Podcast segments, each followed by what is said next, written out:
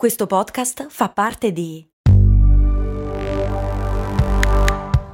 Voice Podcast Creators Company. Se a volte ti senti così, ti serve la formula dell'equilibrio. Yakult Balance, 20 miliardi di probiotici LCS più la vitamina D per ossa e muscoli. Umani molto, umani molto, umani molto umani. Benvenuti alla prima puntata di Umani Molto Umani, il nuovo format di cose molto umane che andrà online ogni sabato e ogni sabato avremo un ospite diverso che ci parlerà di cose interessanti oppure cose noiose, ma lui o lei sono molto interessanti per cui va bene lo stesso. È una roba nuova, parte adesso, inaugura il buon Luca Perri, astrofisico fichissimo e tutti i nostri ospiti saranno sempre molto umani. Non che vuol dire che non ci saranno mai animali, magari succederà che ci saranno degli animali ma saranno animali umani. Non ci saranno mai umani disumani, mettiamola così. Però mettete che avete voglia di sentire qualcuno, di suggerire qualcuno per umani molto umani, taggatelo nelle storie di Instagram che farò sulla puntata di umani molto umani o fate voi una storia taggandomi così io vi vedo e taggando anche l'altra persona così eh, facciamo la roba super easy. Comunque, partiamo subito con la chiacchierata con Astro Wiki Perry. Luca Perry, il mitico. Eh, Lu- Luca Perry, io farò un- una serie di domande eh, per lo più stupide e una intelligente. Poi tu vedi. Devo individuare quella intelligente. Volevo chiederti di farlo, poi ho pensato che rischiavo di offendermi tantissimo se sbagli, quindi non lo so. Ok. Pa- Partiamo da una che è veramente stupida, però, eh, che- che- come dire, mi viene automatico pensandoti e cercando di mettermi nella- nei tuoi panni. Tu sei un astrofisico, si avvicina agosto, stanno tutti per farti una domanda. Le stelle cadenti. Bravissimo, quella lì. Ok. Quan- Ok. Quante volte hai risposto a questa domanda? Eh, tante, ma non tanto quanto il esistono gli UFO. Quella è la prima domanda che mi viene fatta. Ah, veramente? Sì, Sì. sì, sì, sì. Ah. La prima, quando dico di essere un astrofisico, la prima domanda è esistono gli UFO. Eh, sulle stelle cadenti capita, Ok. e capita però anche di fare l'oroscopo, cioè nel senso di- che mi chiedano di fare l'oroscopo. Io non glielo faccio, però eh, c'è, c'è questa confusione, compreso il Corriere della Sera che ogni tanto scrive astrologi invece che astronomi, questo capita di frequente. Beh, astrologo E del quindi- CICAP che fa l'oroscopo non è male come contraddizione, tra l'altro. No, no, è, è interessante, non mi è mai successo, dovrei iniziare, d'altra parte eh, Galileo Galilei li faceva, non credendoci, ma siccome glieli pagavano molto bene, Davvero? li faceva, sì, dovrei iniziare anch'io in realtà.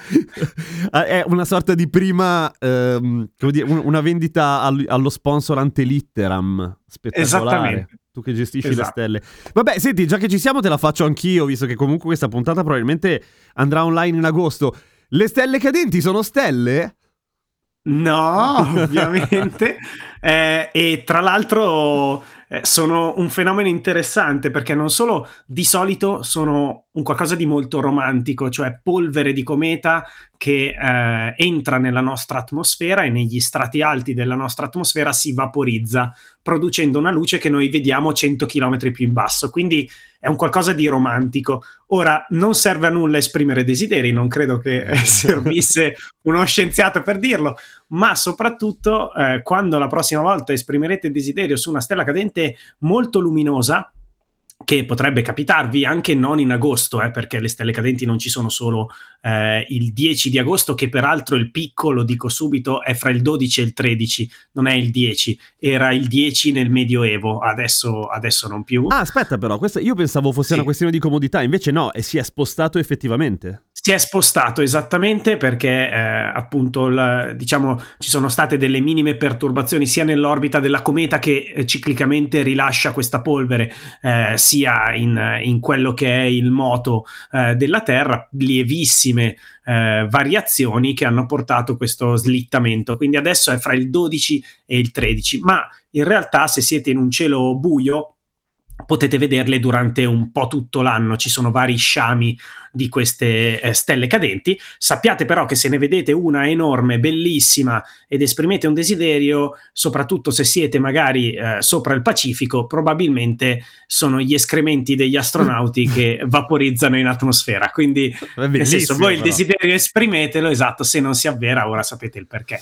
Allora, stavo cercando i santi dell'11 per cercare di capire a chi passava il testimone da San Lorenzo.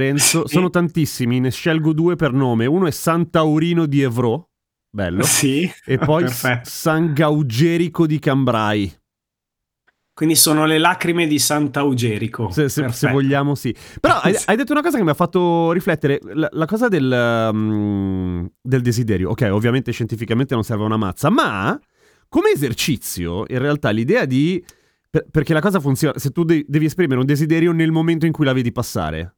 Sì. È un esercizio di, come dire, introspezione notevole, cioè cercare di capire quello che ti piace di più, quello che più vorresti in In quella tempo. frazione di secondo, mm. esatto. Arrivi a una eh, verità. Arrivi a una verità oppure scopri come funziona la tua mente. Eh, la nostra mente è, è, fatta, diciamo, per prendere scorciatoie, eh, scorciatoie mentali e cognitive che spesso e volentieri sono quelle che poi ci fanno cadere nelle bufale e quindi certo. è, è, interessante analizzarle mentre si guardano le stelle cadenti, perché principalmente voi penserete a un qualcosa sfruttando uno di questi meccanismi cognitivi, queste scorciatoie. Quindi sarebbe carino andare a fare autocritica eh, partendo dalle stelle cadenti. Senti, Luca, tu sei, sei, giovane, anzi, siccome sei più giovane di me, Circa. sei giovanissimo, direi. sei giovanissimo. Sei giovanissimo, certo. hai fatto una marea di roba. Ok, hai... intanto hai una pagina Wikipedia, il che ovviamente mi fa precipitare nell'invidia sì. tutta. Come si fa ad avere una pagina Wikipedia? Sì. Da, allora, vabbè. Vabbè, che la, tu fai la, troppa roba per forza. Ce la crea... Cioè. allora, eh, il, il, ovviamente non l'ho creata da solo, ci tengo a specificarla no, certo. perché mi crea anche problemi averne una perché mi sembra un epitaffio mentre ancora sono in vita. Però, eh, eh, no, ma sto benissimo comunque.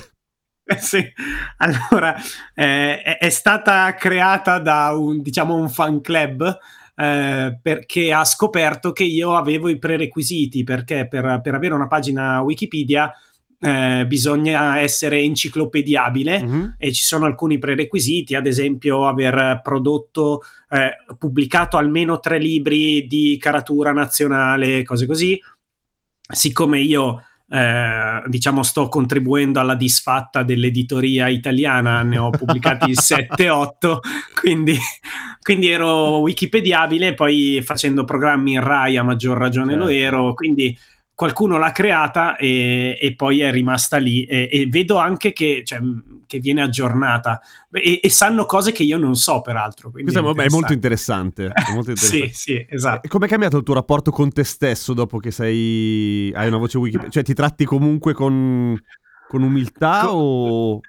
Allora, eh, siccome sono molto imbarazzato dall'avere una pagina Wikipedia, credo di trattarmi come mi trattavo prima. Mettiamola così. Beh, secondo me fai bene. Cioè, nel senso che è, uno dei. per non farsi rovinare dal successo. Io dico... Sì, no ma, no, ma poi è successo di cosa? Cioè, no, ma non esiste. E, no, però a questo proposito, questa arriva. Adesso è la domanda seria, te lo, lo dico perché così non sbagli e io non ci rimango okay. mai.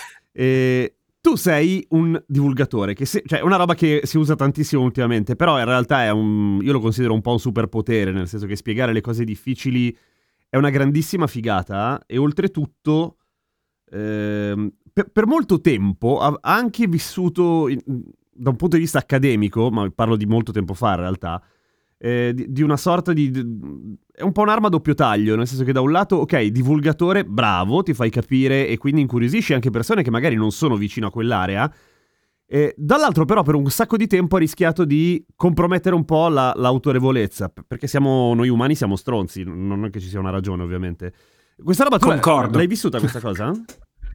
eh, assolutamente sì, eh, c'è tuttora in realtà una grossa fetta del mondo accademico che considera la divulgazione o inutile, perché eh, in fondo si perde tempo a parlare con gente che non capisce il nostro lavoro, questa è l'idea Madonna. che purtroppo c'è, c'è ancora, eh, e queste persone non capiscono che in realtà eh, noi non dobbiamo spiegare alla gente come fare il nostro lavoro, dobbiamo al massimo far percepire perché il nostro lavoro sia importante, che sono due cose differenti. Eh, e la seconda, diciamo, obiezione che viene fatta anche molto di frequente è che magari, soprattutto se si ha un tono un po' scanzonato, io non so stare serio più di un minuto e mezzo, quindi la divulgazione la faccio nello stesso modo. Così come parlo normalmente, faccio il cretino alla cassa del supermercato, faccio il cretino mentre faccio divulgazione. E questa cosa viene vista molto male perché eh, sono stato accusato, eh, io ma come anche altri colleghi, di sminuire l'importanza della scienza di cui parliamo eh, che è una cosa secondo me molto stupida perché in fondo chi fa ricerca lo fa perché la scienza è un gioco per queste persone, cioè per noi che facciamo scienza, la scienza è un gioco, eh, altrimenti non lo faremmo mai perché di certo non lo facciamo per i soldi, perché tanti auguri, non lo facciamo per un posto di lavoro stabile, perché anche qui tanti tanti Ciao. auguri, soprattutto in Italia, eh, quindi lo facciamo perché è una passione enorme che ci fa superare tutte le difficoltà.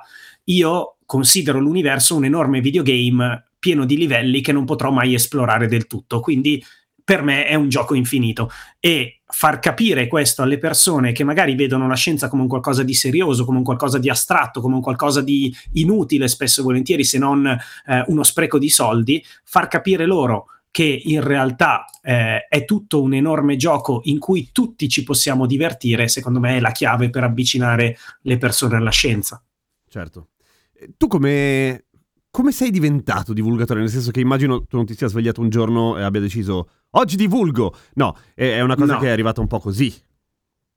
È arrivato un po' così per una serie di coincidenze, principalmente il fatto che io sono bergamasco, sono nato in provincia di Bergamo, sono cresciuto in provincia di Bergamo, poi adesso eh, mi sono trasferito nella ridente Brianza, ma eh, arrivo eh, dalla ridente posso, Bergamo. Eh? Ottima scelta, se posso dire. Ottima, sì, mm, certo, ovviamente. eh, sono andato in un posto ancora più piovoso. Comunque. È vero, è vero, è vero, totalmente.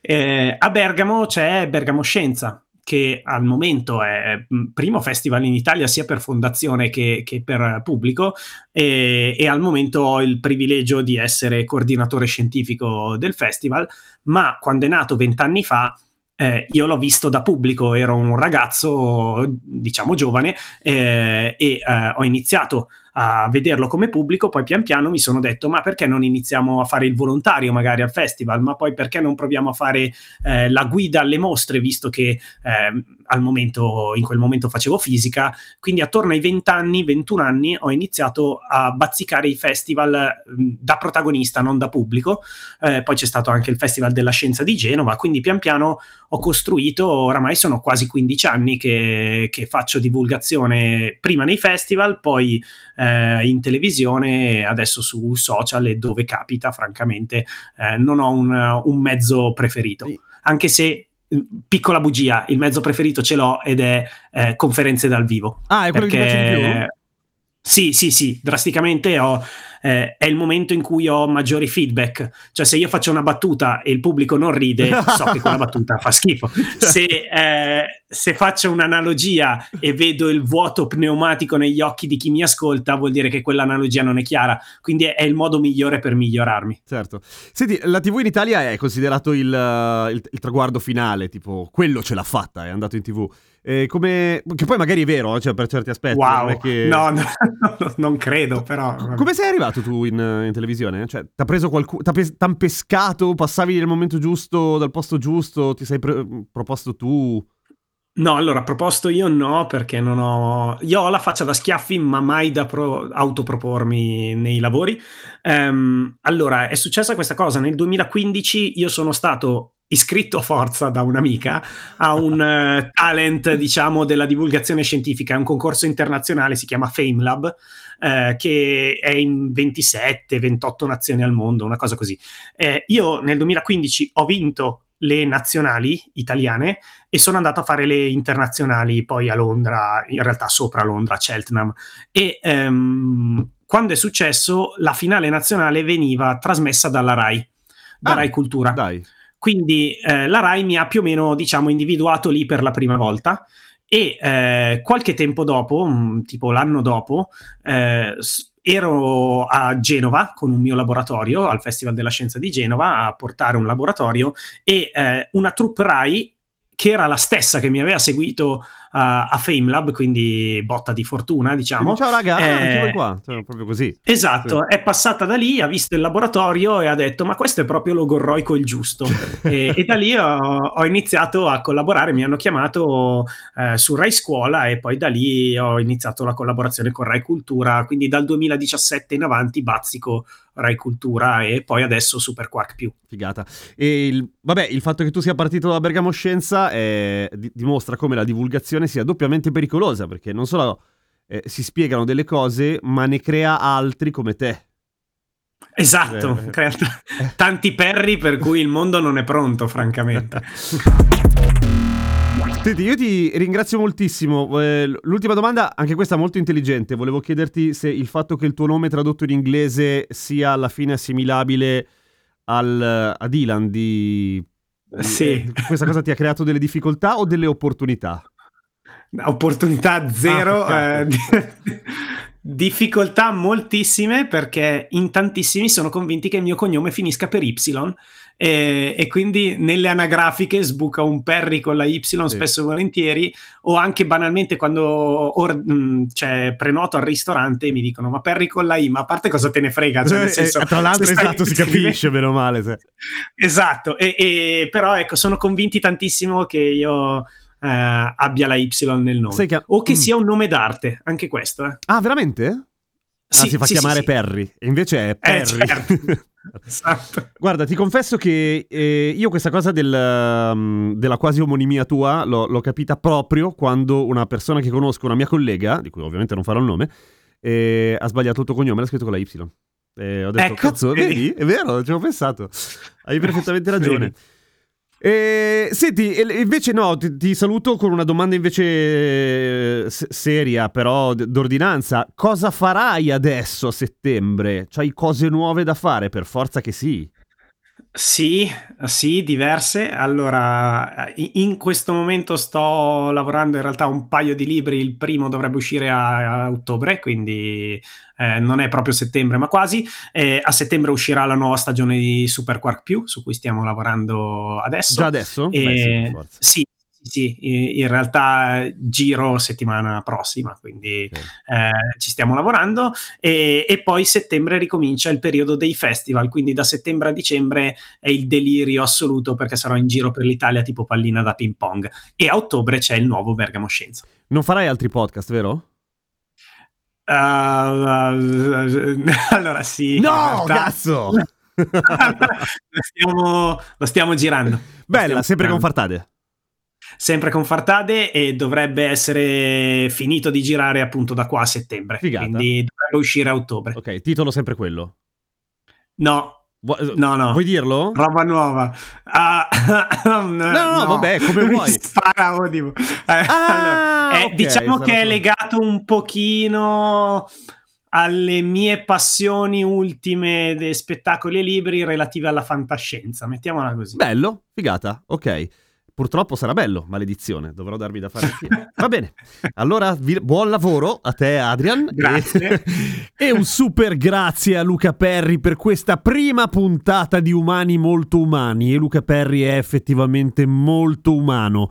Ci sentiamo sabato prossimo con Umani molto umani e domani con cose molto umane come ogni giorno. A domani con cose molto umane.